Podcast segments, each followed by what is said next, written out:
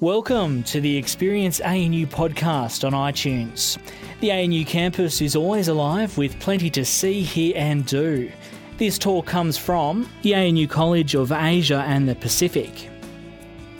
If you're interested in finding out more about events at ANU, then visit us at anu.edu.au forward slash events or follow us on Twitter at ANU underscore events.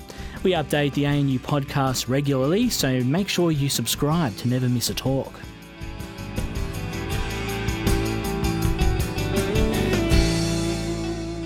Welcome to another National Security College public seminar.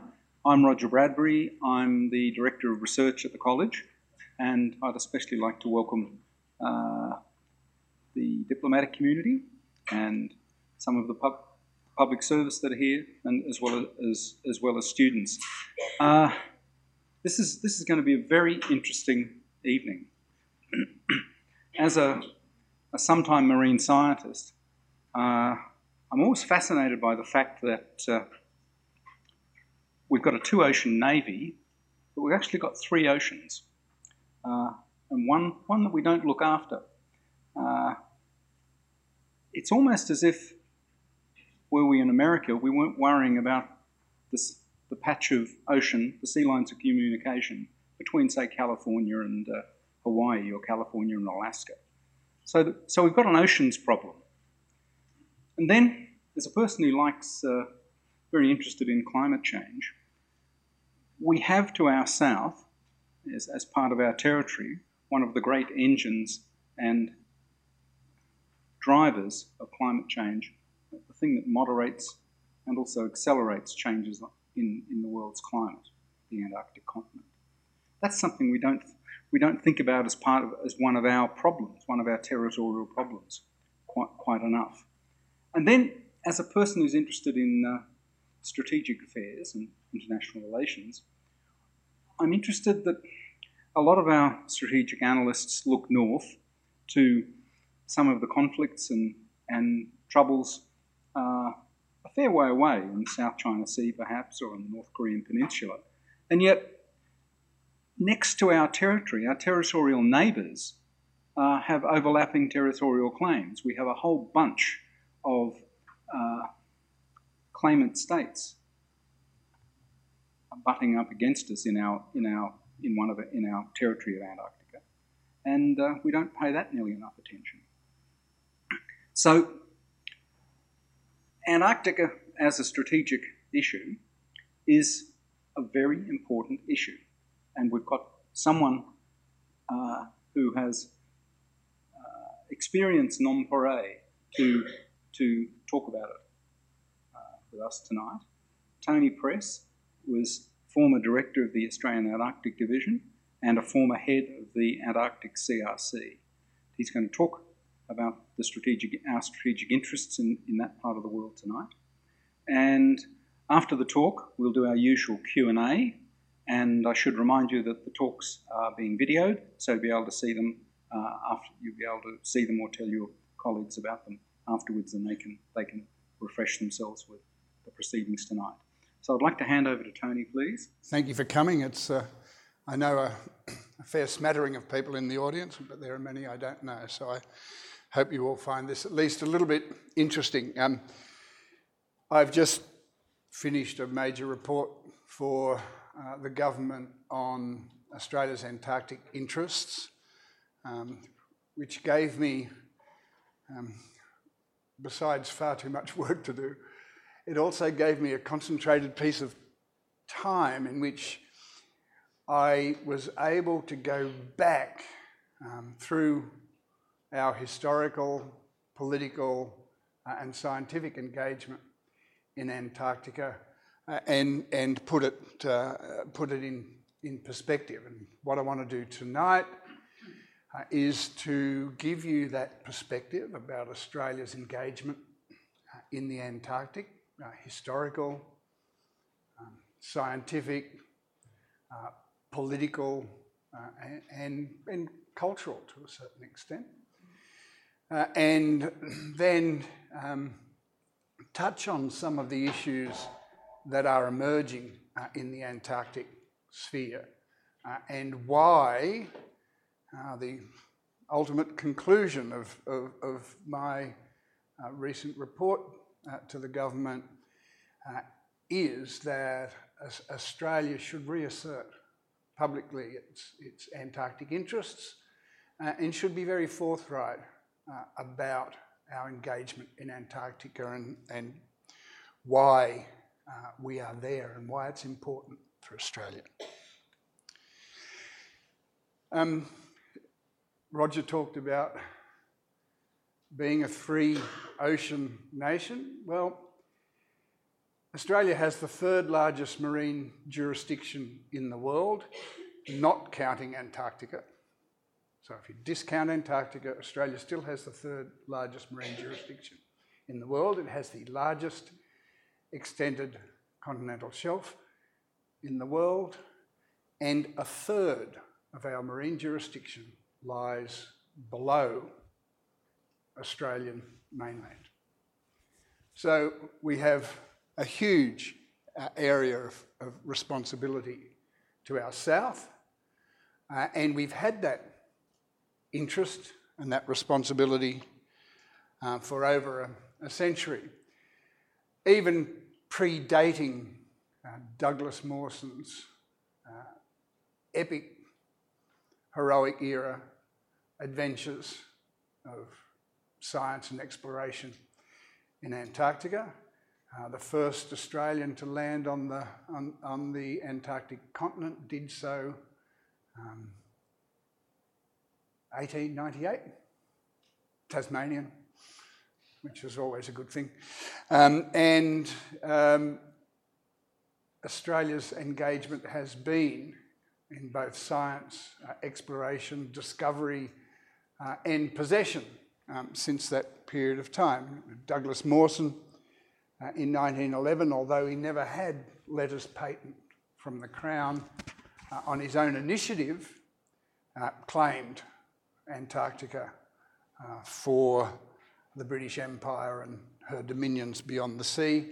And then again in, in 1928, with letters patent formally uh, claimed um, parts of East Antarctica uh, for uh, Australia.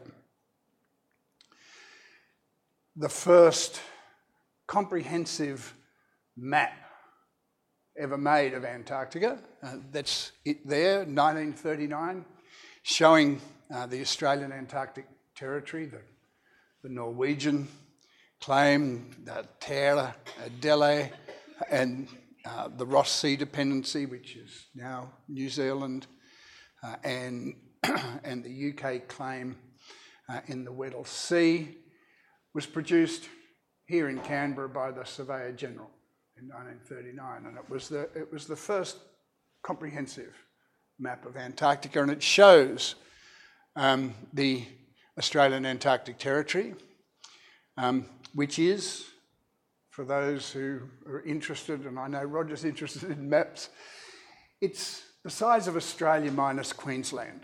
So that's how much, uh, uh, how big Antarctica is. The Australian claim to Antarctica is 42% uh, of the Antarctic continent.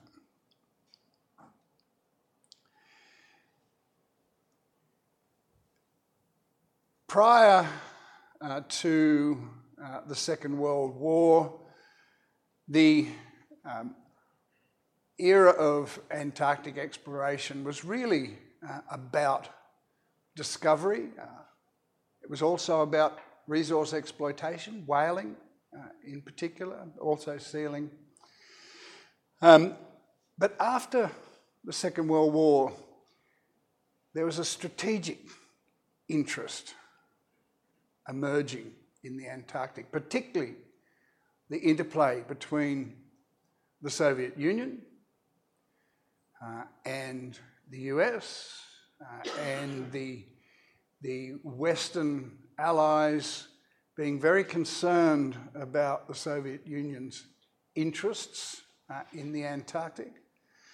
Um, and from that period, um, from the end of the Second World War through to about uh, 1956, 57, there were a number of initiatives kicked off about how to deal with what was called the problem of Antarctica. And the problem of Antarctica was this emerging Cold War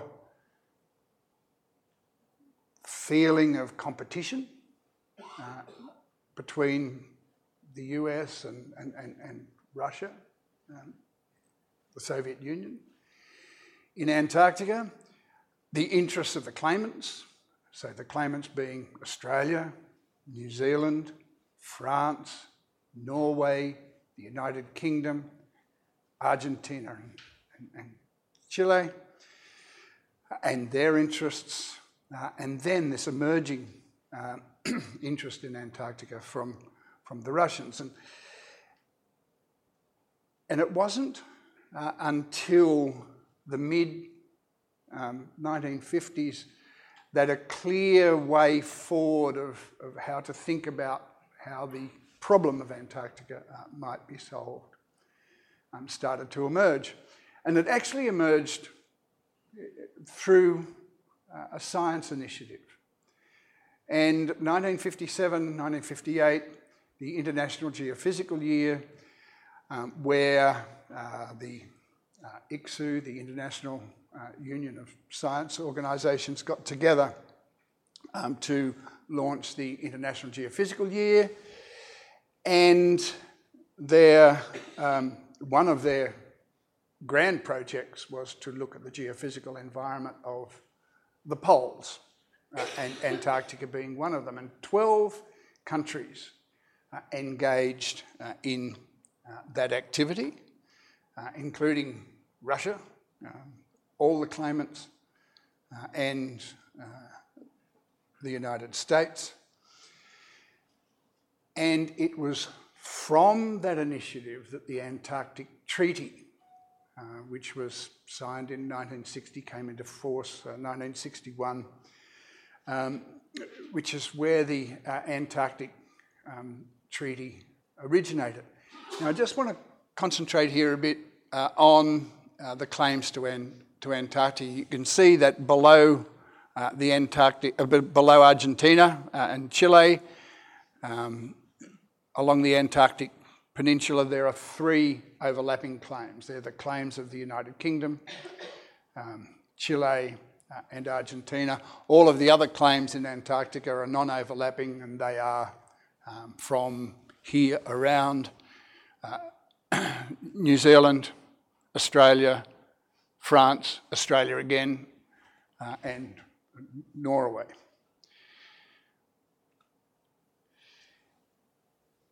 So 12 countries participated uh, in the International Geophysical Year, and they're the first 12 countries you can see on that list, and they are the countries, the original signatories to the Antarctic Treaty Australia, Argentina, Belgium, Chile, France, Japan, New Zealand, Norway, uh, Soviet Union, as it was at the time, Russia now, uh, South Africa, the United States, uh, and the United Kingdom. They're the original signatories to the Antarctic Treaty. So back in the 1959-1960, when the Antarctic Treaty was being negotiated, 12 countries had direct uh, interests in the Antarctic. Uh, since then, all of those countries uh, on the left, there, the orange countries have all joined um, the Antarctic Treaty and, and have active Antarctic programs uh, all of those countries in this row are signatories to the Antarctic Treaty but don't have active science programs and therefore aren't involved in decision making uh, in Antarctica. So the Antarctic Treaty's gone from a small group of, of, of 12 countries uh, to uh, 54 um, signatories, um, 20, 29 consultative parties. I think I've got that right. Um, the, the last one being uh, the, the, Czech Republic. And the last um, signatory, which is, which is very interesting for, for geopolitical and regional interests, the last two signatories, Malaysia uh, and Pakistan. the Antarctic Treaty is often criticised by academics for being uh, a small club. Uh, but in fact, the Antarctic Treaty covers much more than half of the global population, as shown on, on that map there. And the Antarctic Treaty is open to any uh, member of the United Nations. So any member of the United Nations can join the Antarctic Treaty. It's not, it has no uh, veto on signatories. Now, the Antarctic Treaty is, is as a political uh, and international instrument, is very, very important to Australia because it does one significantly, strategically significant thing. It makes all of that region below 60 degrees south, below Australia, but all around the Antarctic continent and Antarctica itself, from 60 degrees south, is demilitarized. It's nuclear weapons free. And because of that, Australia can, as Roger said, be a two ocean um, navy and not concentrate that much, at least in a direct military sense, in a defence fighting sense, on the Southern Ocean uh, and Antarctica. We do have strategic interests there, and, and some of those. Uh, some of those may require assets, but, but not for fighting wars. That was really important um, in that Cold War period, and it's going to become increasingly important in years to come. The fact uh, that Antarctica is demilitarized will be hugely significant in the next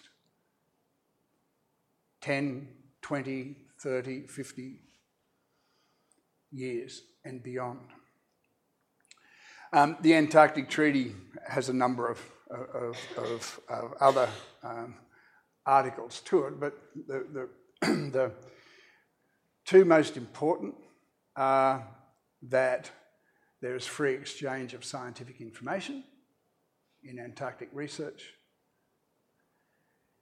and that the interests of the claimant states are protected by Article 4 of the Antarctic Treaty. That is, the treaty does not dismiss Antarctic claims. It doesn't recognise Antarctic claims either.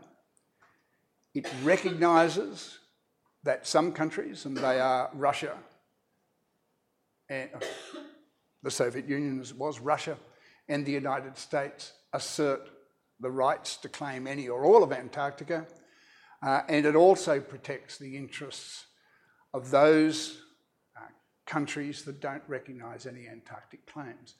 And what the Antarctic Treaty did, which was really important, is that it set aside those arguments about territoriality in Antarctica. It didn't set aside the claims, as some academics assert, it set aside the arguments about the claims. And so the Antarctic Treaty, in that sense, is also really important for Australia um, and others because it protects Australia's Antarctic claim. In the 80s, there were uh, a number of, of, reports to government about um, Australia's Antarctic interests and, and, how they should be expressed. Uh, and in 1989, uh, the government defined uh, explicitly what Australia's Antarctic policy interests were, and they are to preserve sovereignty over the Australian Antarctic Territory, to maintain Antarctica free from strategic and or political confrontation, to protect the Antarctic environment, to take advantage of Antarctica's opportunities for science, and research, uh, to be informed about and be able to influence developments in a region proximity to Australia, and to derive any reasonable economic benefits from living and non-living resources uh, in the Antarctic Treaty Area, excluding mining. Uh, and that's because Australia had just led a major international, uh, along with France uh, and the assistance of, of, of, Spain, major international effort to um, abandon the Minerals Convention, uh, which had been negotiated, uh, and to put in its place an, a comprehensive environmental protocol to Antarctica. Now, successive governments since 1989 have, have reasserted uh, those interests, but they're not publicly very well known. And one of the, one of the recommendations uh, that I'm making in my report is, in fact, that the government explicitly come out uh, and make these known. I've also recommended there be a, an additional um, interest, and that is uh, an interest that Australia uh, protects the Antarctic Treaty System. Um, we'll see where that goes, but I, think it's, it's, important that Australia sees, uh, that the Australian population sees explicitly um, what governments have decided about our interests in the Antarctic. Um, in 1998, the last time, uh, 1997, sorry, no, this was 1998. Um, the last time the government actually had a comprehensive look at, at what we were doing in Antarctica. It's established a number of goals for the Australian Antarctic Program, maintain the Antarctic Treaty System and enhance Australia's influence in it, protect the Antarctic environment, understand the role of Antarctica in the global climate system, and undertake scientific work of practical, economic, and national significance. And I think those goals are as uh, relevant today as they were uh, in 1998. They're not that different from um, William Clinton's signature to this policy uh, that the Americans uh, have about their uh, Antarctic interests, although Australia's interests are fairly explicitly um, to do with its territorial claim as well. But um, protecting the unspoiled environment, preserving and pursuing scientific research, maintaining Antarctica uh, as an area of international cooperation for peaceful purposes, etc. So, um, the US, Australia, many other countries have got specific um, statements about their Antarctic interests that are, that are along those lines, and they're consistent with their obligations under the Antarctic Treaty. So, in context, I always try and summarise our view uh, uh, of Antarctica. Um, and there's Australia looking from the bottom of Antarctica. Antarctica is close to Australia. It's, it's peaceful. It's safe. We have very deep historical connections to the Antarctic. It's economically important to us, um, one of our most profitable fisheries. One of Australia's most profitable fisheries is the toothfish fishery, the Antarctic toothfish fishery. Um, it's actually the Patagonian toothfish fishery, but in sub-Antarctic waters. I caught that.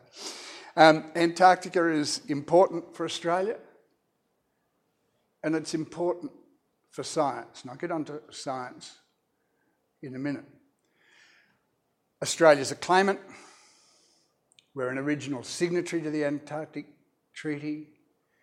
We're a very important player in Antarctic affairs, and we have our own strategic Antarctic interests. So we should be actively engaged in Antarctica, and we should not deliberately or accidentally disengage uh, from um, Antarctic affairs. So, science. Well, one of my first recommendations uh, in, in, the report um, I, I, had to modify because of the recent decision by the government to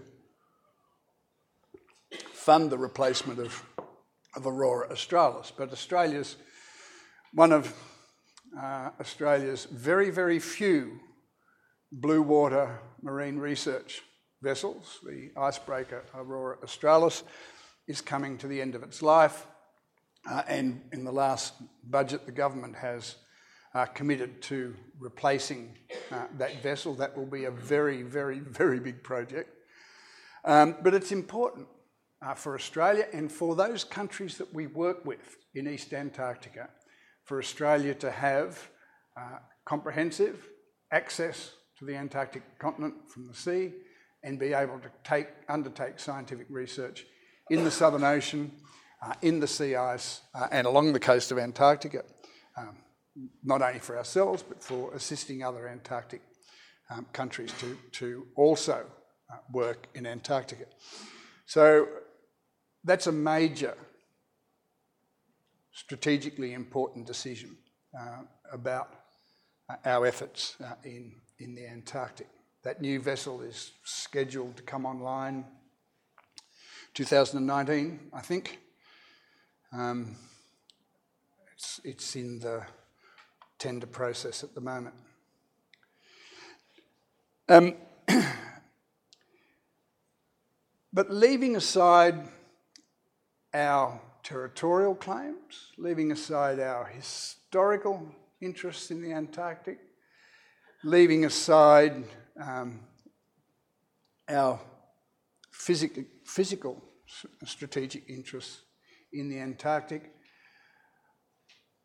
I assert that we should and would and must be engaged uh, in Antarctic science, even if any of those other things didn't matter. And that's because Antarctica is hugely important in the global climate system. And we know very, very, very little about Antarctica. This um, map here on the left hand side uh, is looking through the ice at the bedrock of East Antarctica, the Australian Antarctic Territory. Those lines are lines flown from an aircraft doing geophysical survey. And what that shows you is okay, here's the coastline there, the white bits are, are, are water, the dark bits are above sea level. The darker they are, the more above sea level they are. The bluer they are, the more below sea level they are. And what that shows is that there's this huge area of East Antarctica, about a third of East Antarctica, is actually grounded below sea level. And we didn't know that five years ago. This is research that's being published, that's been published or being published uh, in the last few years. And if you look at it another way, that's what it would look like if you were looking at it at ground level from looking at the mountains below the ice. Now, that might be a, a, a cute bit of, of, uh, of geology, but it's also really important because ice grounded below sea level will contribute to sea level rise because when water's warm and the sea melts that ice underneath, it retreats. And it will keep retreating until it hits rock. If the coastline was here, then that's where the ice melt would stop. But it's not. The coastline's hundreds of kilometres inland. What we didn't know uh, is what we didn't know 10 years ago, what we didn't know five years ago, is that there is a potential for rapid destabilisation of parts of East Antarctica uh, and a uh, contribution to sea level rise comparable to what we're observing at the moment in West Antarctica and around the Antarctic Peninsula.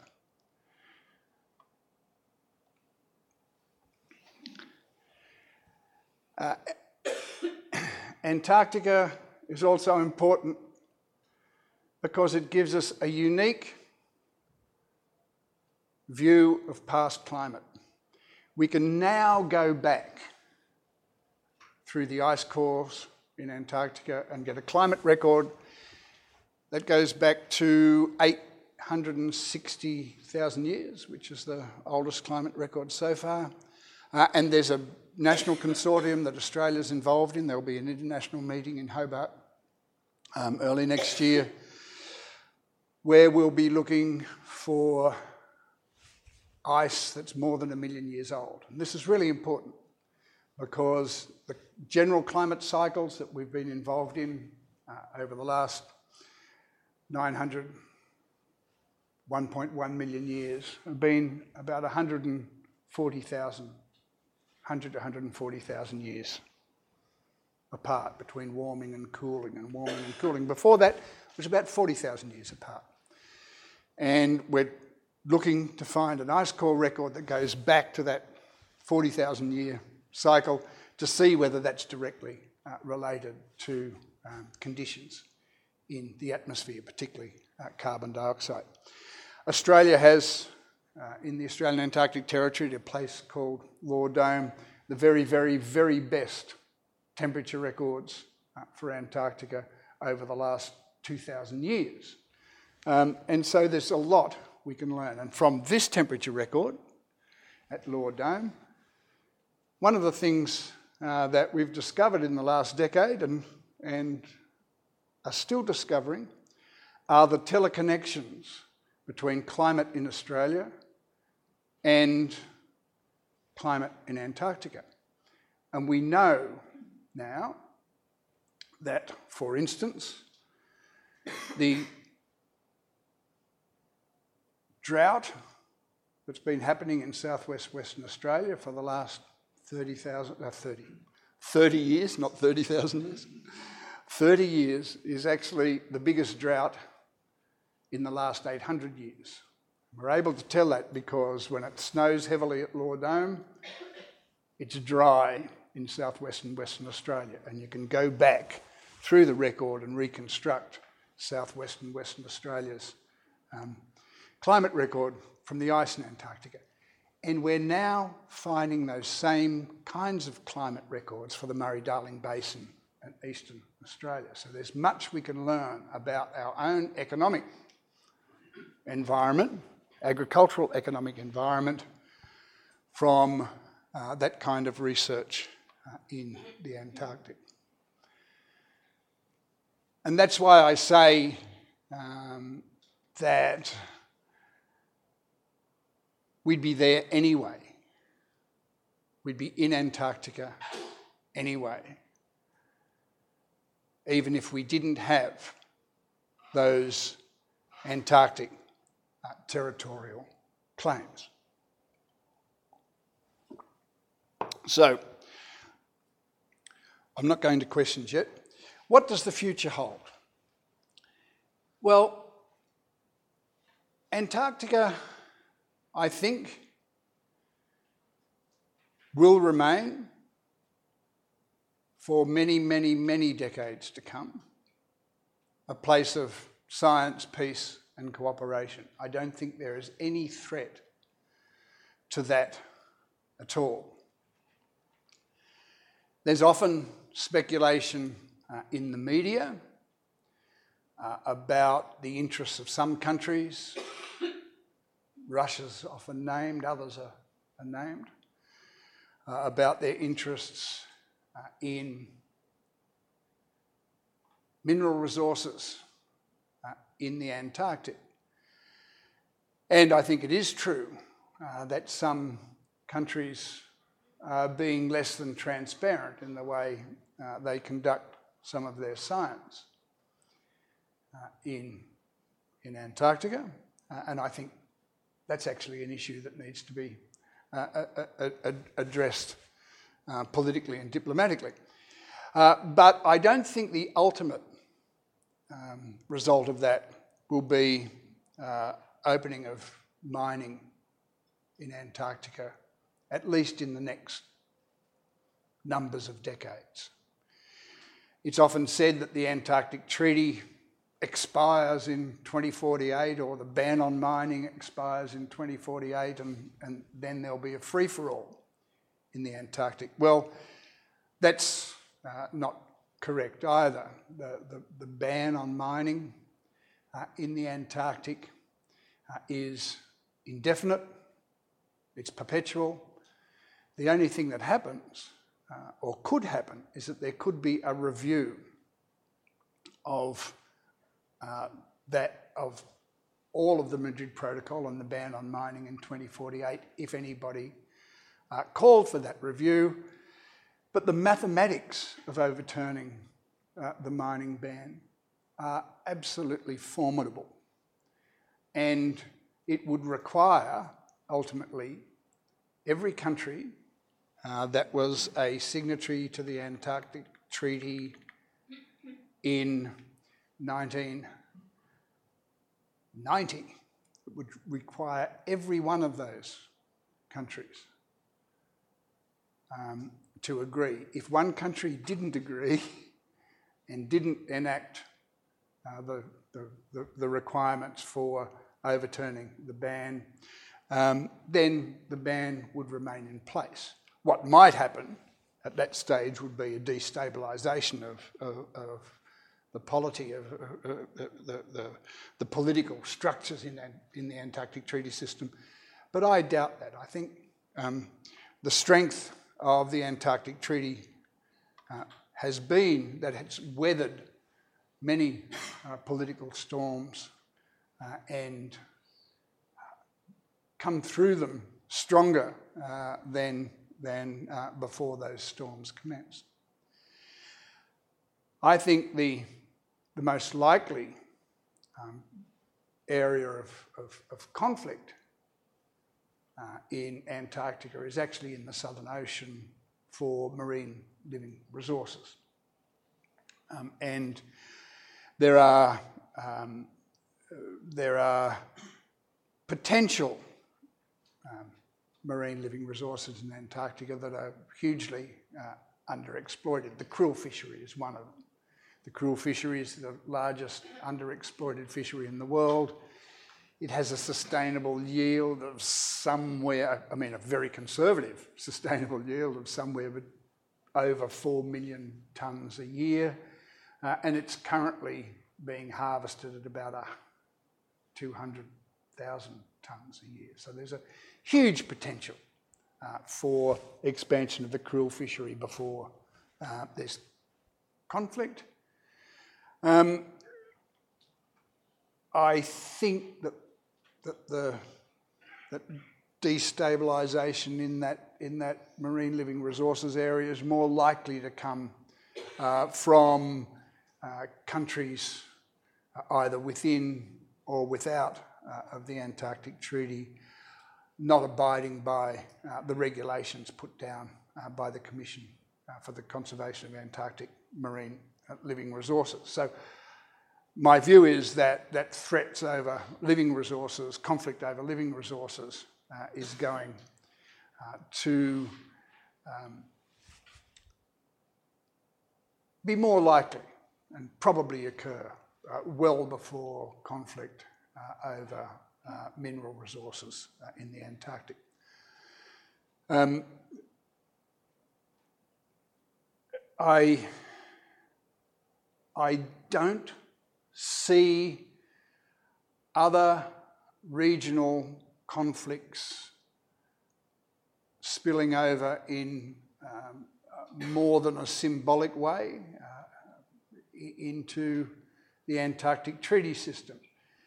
Um, the Rus- Russians uh, and the Americans were able to talk to each other all through the Cold War uh, in the Antarctic Treaty.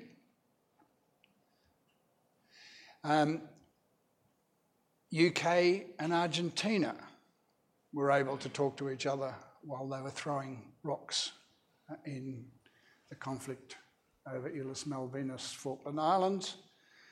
Um, I think that, that uh, it's unlikely that other wider geopolitical interests um, conflicts will spill over into the Antarctic. More than symbolically, uh, spill over to the Antarctic environment. I'd be interested, I, I will be a casual observer in seeing how Ukraine and Russia um, deal with fishing uh, at the next CCAMLR meeting. I'll like to be a fly on the wall for that. But I, I, I don't see these things spilling over into deep conflicts within um, the Antarctic Treaty itself. So let me conclude um, by saying two things. The first is that Australia should be actively engaged in Antarctica, in, in science, in governance, and in diplomacy. And we need to match our investment in that engagement with our aspirations. And my personal view is that our aspirations are this big and our investment's about that big. And we really need to step up to the plate and invest uh, in the science uh, and the diplomacy that protects our interests.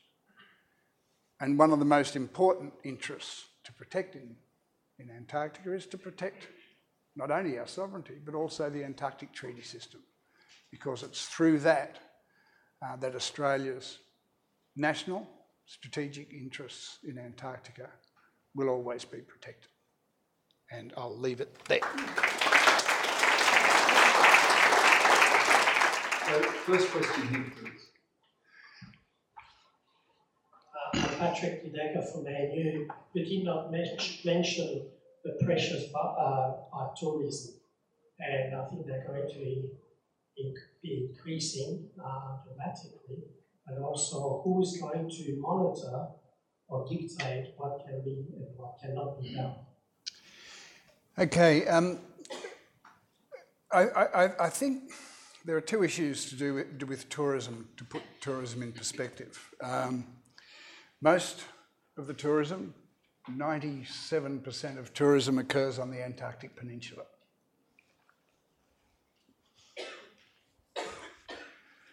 Um, and the global economic crisis actually knocked the, the, wind out of the sails of tourism um, so, back before the global economic crisis, tourism numbers in Antarctica were about 40,000 a year.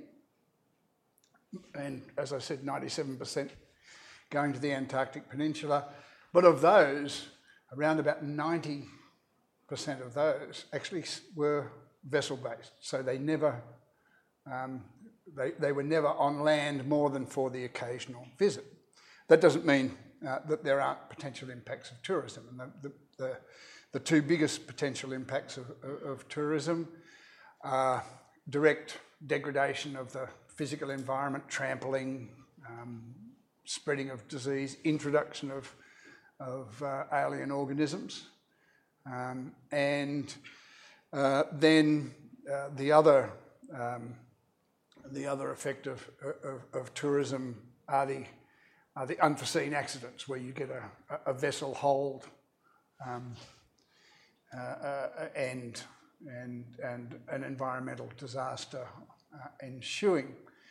Um, we almost saw one of those this year um, uh, down uh, in, in Antarctica from a group of, of tourists um, calling themselves the, the, the Australian Antarctic Expedition.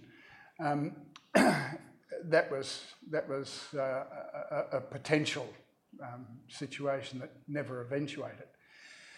Um, so, my view is that the level of tourism uh, and the kinds of direct impacts that tourism uh, has can actually be quite easily managed. Uh, and they are being managed uh, at the moment through two sets of institutions. One is the Antarctic Treaty itself uh, and the measures that it has in place to regulate uh, tourism. and also by the tourism industry that has a very, very, more so than anywhere else that I've been involved in. And for those that have known me for a long time, I've been engaged in natural area management for about 30 years. Um, the, the, the level of industry self regulation in Antarctica far exceeds um, industry regulation uh, anywhere else. I think that potentially the biggest impact of tourism will be a combination of climate change uh, and accidental introduction of alien organisms. In other words, climate change making it parts of Antarctica, particularly the peninsula, more hospitable to alien organisms, uh, and tourism bringing in um, uh, an organism that establishes there. But that's a lot less likely than national Antarctic programs doing the same thing. And so uh, the same um, efforts and regulations that apply to the tourism industry need to be applied to national Antarctic programs as well to stop that happening. Uh, Rupert Summerson from, uh, I'll the University of Melbourne. Um, you mentioned that the uh, uh, one of your recommendations is going to be uh, strengthening the protection of the Antarctic Treaty System itself. Um, would that include uh, strengthening uh, the Madrid Protocol and some of the measures that it introduced, such as the protected area system? Uh, the Madrid Protocol was came into force 16 years ago, and protected area system under Annex 5 has essentially languished nothing much happening? Um, well, uh, I'm a little. My recommendation is a little more uh, general than that. What I'm what I'm actually recommending is that Australia publicly commit to um, supporting the Antarctic Treaty System as part of its national interests. Uh, but in a general sense, I think one of the most underdeveloped parts of of, uh, of the Madrid Protocol, since it came into force in 1998, is the protected area system. Uh, and I do believe that international efforts are needed to uh, and expand uh, the, area protection uh, regime in Antarctica. You may be interested in having a look at the article that Valeri Lukin just published on um, area protection in Antarctica and why it's a plot by the claimant states to undermine the Antarctic Treaty System. Uh, it's quite a read, but I'll leave that for you.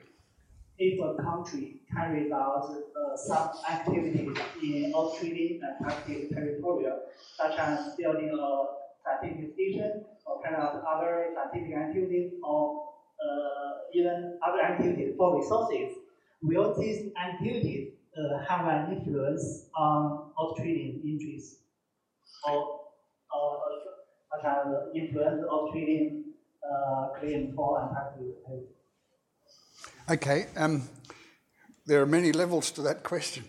Uh, but the first is that uh, under the Antarctic Treaty, all of Antarctica is available to all countries um, that are members of the treaty to engage in scientific activity. So Australia doesn't impose laws on foreign nationals in Antarctica, in the Australian Antarctic Territory. That's one of the, one of the practices that's grown up uh, in the Antarctic Treaty because of that over, overriding uh, obligation in the Antarctic Treaty for free access to any or all of Antarctica for scientific research. So at that level, um, uh, there's, there's no conflict between Australia saying uh, we have the Australian Antarctic Territory and another country, France or India or Russia or China, um, conducting uh, scientific activities there. You mentioned resources. Well, any country um, exploiting mineral resources in Antarctica would be in breach of the Antarctic Treaty. Uh, and then you may or may not have implied do those activities actually change the status of, of, um, of the Australian Antarctic Territory? Well, no. Uh, Article 4 of the Australian Antarctic Territory, uh, of the, sorry, Article 4 of the Antarctic Treaty um, says that anything that's, that happens uh, within the life of the treaty um, in Antarctica neither um, affirms or diminishes our territorial claims. Thank you. So, uh, Harvey Marchant, uh, sometime uh, ANU. Um, Tony, getting people to and from Antarctica is always a, a problem. The, you talked about the replacement of the Aurora Australis. Uh, there's also the uh, air transport system, which hasn't been as successful as it could be, flying to the ice runway at Casey because of the melt there. Uh, in your strategic plan, do you see the development of a more strategic, a more substantial uh, rock runway, say in the Vestfold Hills, for example, that uh, would enable the transfer of both people and also the potential for some cargo uh, to Antarctica? Uh, right. Um, what I've recommended uh, is that uh, we should do a thorough review of uh, the current uh, availability for air transport systems to and from Antarctica. Uh, and, uh, and there are now platforms that are available to fly that distance and with the right engine and, and ETOPS uh, configurations to be able to operate under an Australian licence uh, to and from Antarctica. Um, when, the, when the ice runway was put in place, there were very limited number of aircraft that could do that and do it successfully. There are now at least one, if not two, uh, aircraft that are, that are uh, at least capable uh, of doing that. My recommendation is that the government should look at that in the medium term um, and to try and configure an air transport system that would allow for direct flights to and from more than just one place in Antarctica. I haven't been so bold as to say there should be a rock runway here or an ice runway there. I think there's a lot more um, ice to flow around the continent before somebody comes to that decision. But um, uh, one of the things I will say is that Australia will not be able to maximise the potential that the new research vessel gives it unless it also matches uh, that potential uh, with uh, greater capability for inter and intra-continental air transport. Thank you, Tony. John McFarlane from the Strategic Defence Studies in ANU. This question may be outside the scope of the talk, so forgive me it is. But some years ago, an Australian customs vessel intercepted or tried to intercept, I think it was a Spanish vessel.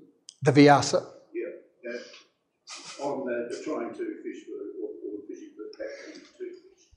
And then chased this vessel all the way to South Africa, where it was ultimately arrested the crew members were extradited to Australia.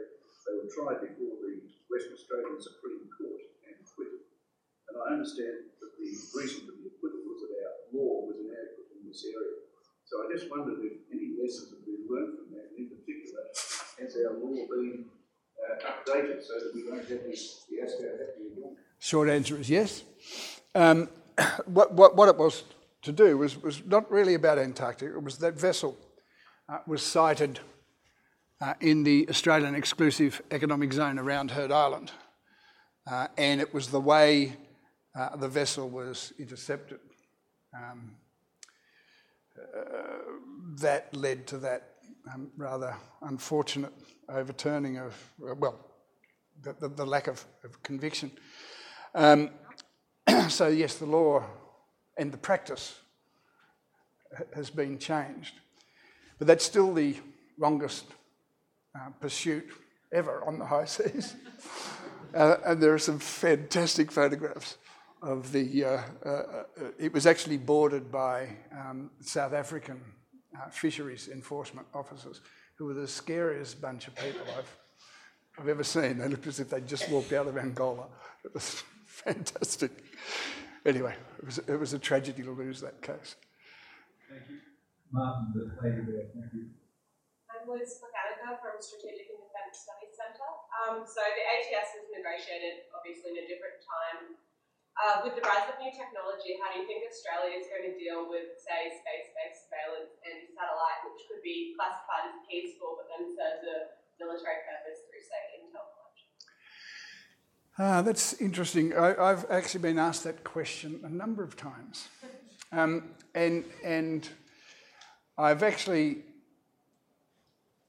um, talked around a, a, a, few people about that. Um, there are better places in the world to put ground stations to, to listen um, to the rest of the world than Antarctica.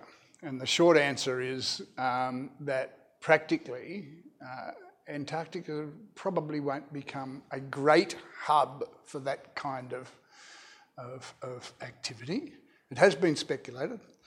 Um, I, I, do think, though, that at some stage uh, in the future, inside the Antarctic um, Treaty itself, uh, there needs to be a discussion about uh, non traditional uh, military engagement.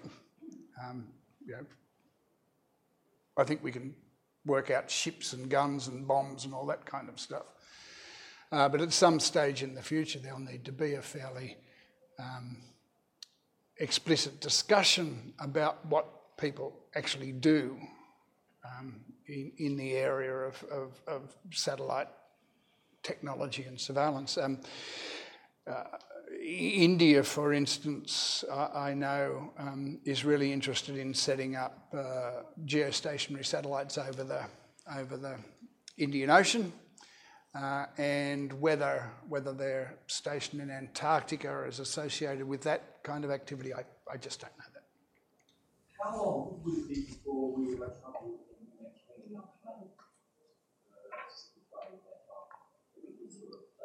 Sorry. That's the way it is. Breathing mothball,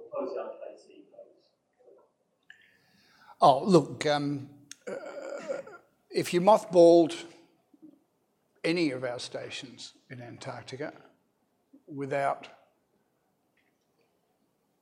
establishing uh, uh, a, a comparable effort somewhere else, and I'm, I do not mean build a station, I mean, uh, revamp your science program or, or go drill the million year old ice core in the Aurora Basin. Um, if all you did was mothball and walk away, um, in a strict treaty sense, that wouldn't do anything to Australia's Antarctic claim, but it would certainly be seen by the rest of the world uh, as Australia losing its interest in its Antarctic territory. Uh, and that would be something that Australia could never recover from. Thank you, Bruce Cook. Um, from time to time, we hear murmurings that the US are going to pull out of Christchurch, probably predominated by earthquakes. Do you see opportunities for other nations basing themselves in Australia, and particularly in Tasmania? Um, well, let's let's go to the US. I don't think the US will ever pull out of Christchurch. Um, the the relationship between uh, the US, New Zealand, Antarctica, and the New Zealand ban on nuclear vessels are very tightly interwoven. And I don't see, um, I don't see the US diminishing its, uh, its efforts in, in, in um, Christchurch. Um, but I do see opportunities for Hobart to actually host US activities from time to time. Um, and as a matter of fact, uh, this year there are, um, I think, six uh, US uh, research um, visits to the Port of Hobart. Uh, and I see in the future with the upgrade uh, of the, the extension to the Hobart runway, I see uh, US uh, aircraft uh, being able to, say, do a run Guam, Alice Springs, Hobart, McMurdo, that kind of thing with a heavy lift aircraft. Um, and uh, Australia itself flies a lot of um, US scientific personnel to and from um, Christchurch to McMurdo. They could also do that from uh, Hobart to McMurdo as well. Australia's got a quid pro quo. Looking at other nations, uh, look, uh, Australia has had a very, very long and deep um, association with the Chinese Antarctic effort. The uh, Chinese scientists uh, the first Chinese scientist to go to Antarctica came to Antarctica with the Australian Antarctic Division. um, and Australia has deep personal uh, and, and scientific connections uh, with Chinese scientists. Um, and there is still much engagement in the Chinese science program and the Australian Antarctic program working together. Uh, and I see potentially uh, a lot more uh, activity between Australia and China operating out of Hobart. Um, and then other countries like Korea and Russia are also possible occasional or regular um, users of, of, of, of, the Port of Hobart and, and the airport at Hobart. With the extension of the Hobart runway, you can actually fly direct from, from um, Shanghai um, to Hobart, for example. Um, I, I, I, see there's, a, there's a, a, a, lot of potential there. I don't think you'll see India. India's got a special presidential decree that says they'll operate out of, out of um, uh, uh, Cape Town. But I think there's an opportunity for, for more effort um, from other nations operating out of Hobart. And I've actually done a, a, fairly detailed economic analysis of the relationship between the Antarctic program and the Tasmanian economy. If you want to know the and the, the Antarctic and, and, and marine science efforts in, in, uh, in Tasmania are now about the same size as forestry. So they're a significant, they're a significant uh, part of the Tasmanian economy.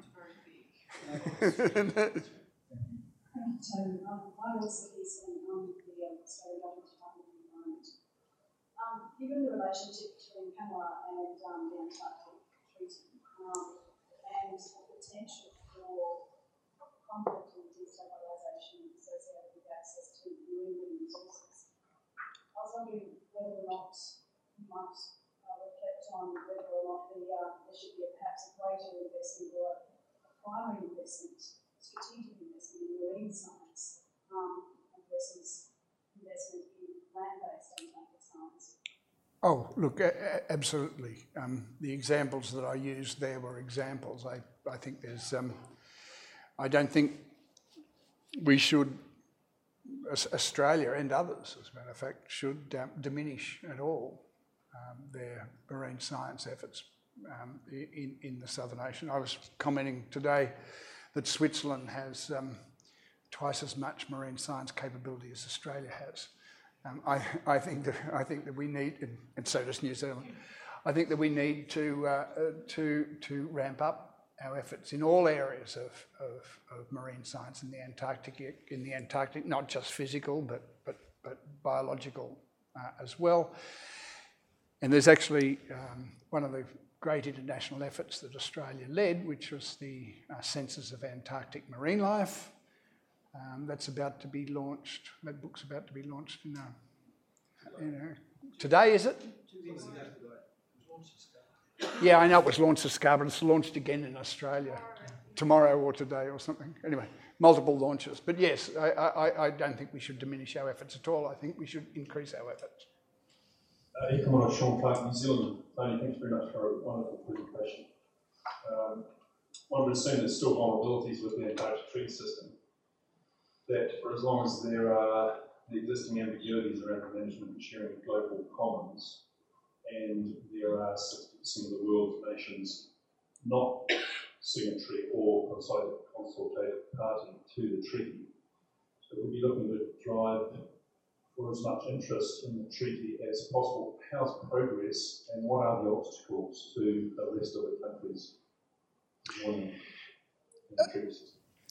Okay, so so uh, after the uh, 25th anniversary of the coming into force of the um, Madrid Protocol, uh, Australia, France, and others uh, led a, a, concerted diplomatic effort to uh, get more parties to sign up to um, the Madrid Protocol, um, which of course necessitates signing the treaty, not necessarily necessitates signing the, the Convention.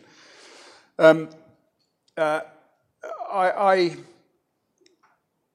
I, think things will probably stay relatively stable uh, for the next few years. My suspicion is um, that this misunderstanding about the, the, um, the expiry of the mining ban, uh, and I will reinforce the mining ban does not expire, it, it uh, continues forever unless overturned.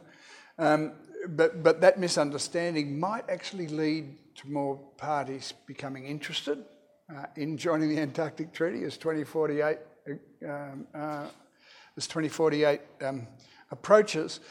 And one of the recommendations I've made in, in, in my report is, in fact, Australia and others in and the Antarctic Treaty parties as a whole should be actively going out there explaining uh, what the treaty does, what the Environmental Protection Protocol does, what CCAMLR does, uh, and engaging with non uh, parties.